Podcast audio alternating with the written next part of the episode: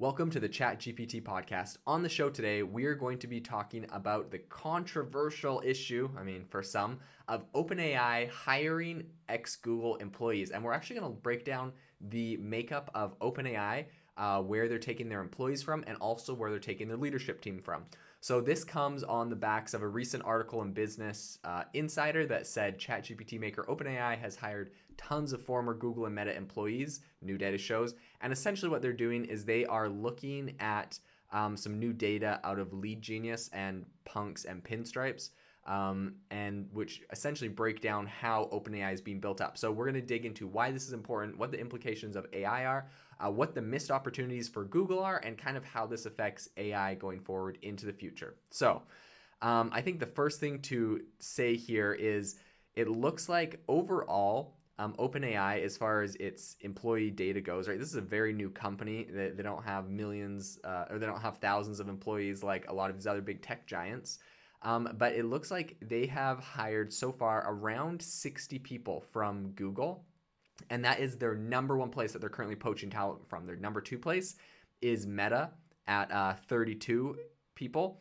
And then you have Apple, they've stolen 16 people from there, uh, 14 people from Dropbox, and 11 people from Amazon. Now, what's interesting with Meta, Apple, and Amazon specifically, I mean, aside from Dropbox, the, the other uh, three below Google is, and actually Google included, all four of these have very big um, AI plays that they're currently working on. So they're essentially finding people that have vast experience, years of experience in AI. And it kind of begs the question like, why are these people moving from, you know, like Google, which would seem like an incredibly comfortable uh, job, to something in such a new tech startup? And I think the reason is whenever you have one of these companies come out with a product that is such a blockbuster success, ChatGPT got 100 million active monthly users on month two. Um, people just want to work on something where they feel like their work is being used, where they feel like they're making a difference, they're making an impact. And um, I think that's what OpenAI is benefiting from. They were the first to market with this really powerful tool. And it's not like other companies were incapable of producing this. Facebook had a chatbot. Um, Bing apparently and Microsoft have been testing internally their chatbot for years. And Google is the one that pioneered the entire transformer technology back in 2017 that was used to create uh, ChatGPT. So, um, and you know they came out with Bard so quick after ChatGPT. You know they've been just like slow walking this thing because they're worried about how it's going to affect their ad business.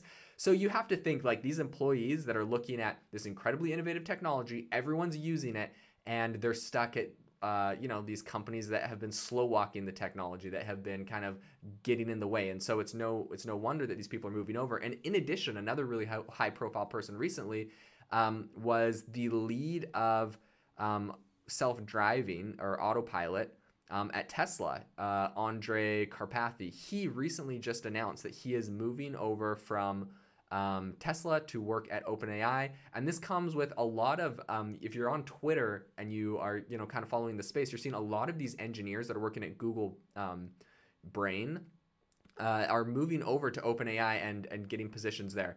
So it's pretty interesting to see what's happening. Um, now, I wanted to talk a little bit about the leadership at OpenAI and what percentage of that is coming from different companies. And there's a really interesting takeaway I got here. But first off, we got five people from Google. So obviously the biggest place they're poaching people from. And I think I believe that Google had the most advanced AI. And the reason for that, second to Bing, or I guess I think they have more data than Bing, but because um, essentially what these big uh, companies are doing, when you have a search engine like Google or Microsoft's Bing, uh, what you're able to do is um, you're able to look at you're, you're crawling the entire web and when you crawl the entire web google knows what's on every single web page and all of that data um, websites have to opt in. It's on the privacy policy terms of service that they're allowing Google to crawl their website and essentially look at what data is on their website.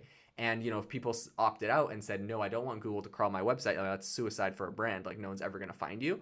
And so Google and Microsoft's Bing, with their web searchers, uh, their web crawlers have been able to crawl all the data on the on the internet, and that's how they're able they're able to make these really really powerful models. So it's no wonder that Google is you know so far advanced in AI because I don't think there's anyone else that has that vast a library or even that a reason to collect that much information um, as Google. So it's it's a no-brainer. Google is very advanced in AI, but they've been slow walking it. And I think people know that, so now they're getting punished for it.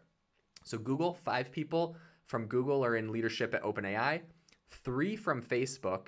And what's interesting is if you go way down the list, one it says one person from Meta. So really that's four from Facebook. So Google and Facebook are the the top. You got two from Apple, two from Dropbox, two from Stripe, two from Airbnb. Um, they got a bunch of other places, including uh, JP Morgan. And way at the bottom of the list, there's one person from Microsoft uh, that is in leadership at OpenAI. But I mean, you're comparing that to four from Facebook, five from Google. Like, I, I kind of wonder if um, even when you're looking at employees, uh, employees from Microsoft, there's seven employees from Microsoft working at OpenAI. But I mean, compared to almost 60 from Google, Google, um, and you know, they kind of poached them from Google's DeepMind um, th- this really to me kind of says that maybe OpenAI knew that they wanted this Microsoft partnership all along and they intentionally did not poach people from Microsoft. That's one way I could think about it. The other way I could think about it is um, perhaps Microsoft is bad at AI or they're far behind, or maybe they put all of their eggs in the OpenAI basket and knew that you know they had this some investments in OpenAI from the very beginning and that they could kind of lean on these to pull them ahead in the AI race. Um, either way, I mean, they also had the, the Bing bot they've been ch- uh, testing for a couple of years. So I think that they were hedging with their own product, investing in OpenAI, and maybe OpenAI was the hedge, and that just took the lead. And so now they're just running with it. So I think if nothing else, um, you know, people have been commenting on this. Larkin recently said, if nothing else, OpenAI um, is a sign that big tech, especially Google, isn't optimizing its investment in its employees. A lot of AI talent has been working on secondary products in innovation labs like Alphabet X. And for many, this means that they rarely see their work have a meaningful impact on the company's core product or earnings, right? You just don't feel like you're making an impact when you're working in these kind of like moonshot labs at these big, huge companies and your work doesn't ever get imp- implemented into the actual product uh, or make money.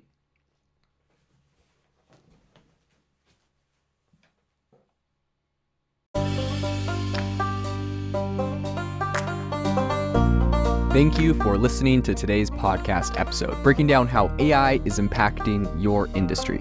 Today's episode is sponsored by AIbox, a no code AI app builder and marketplace, which just launched a crowdfunding campaign. If you are interested in investing in a new AI startup, you can go to republic.com slash AI box. I'll leave a link in the show notes as well to learn more. The minimum investment is $150 and the maximum investment is 100,000. Until next time, have a fantastic day.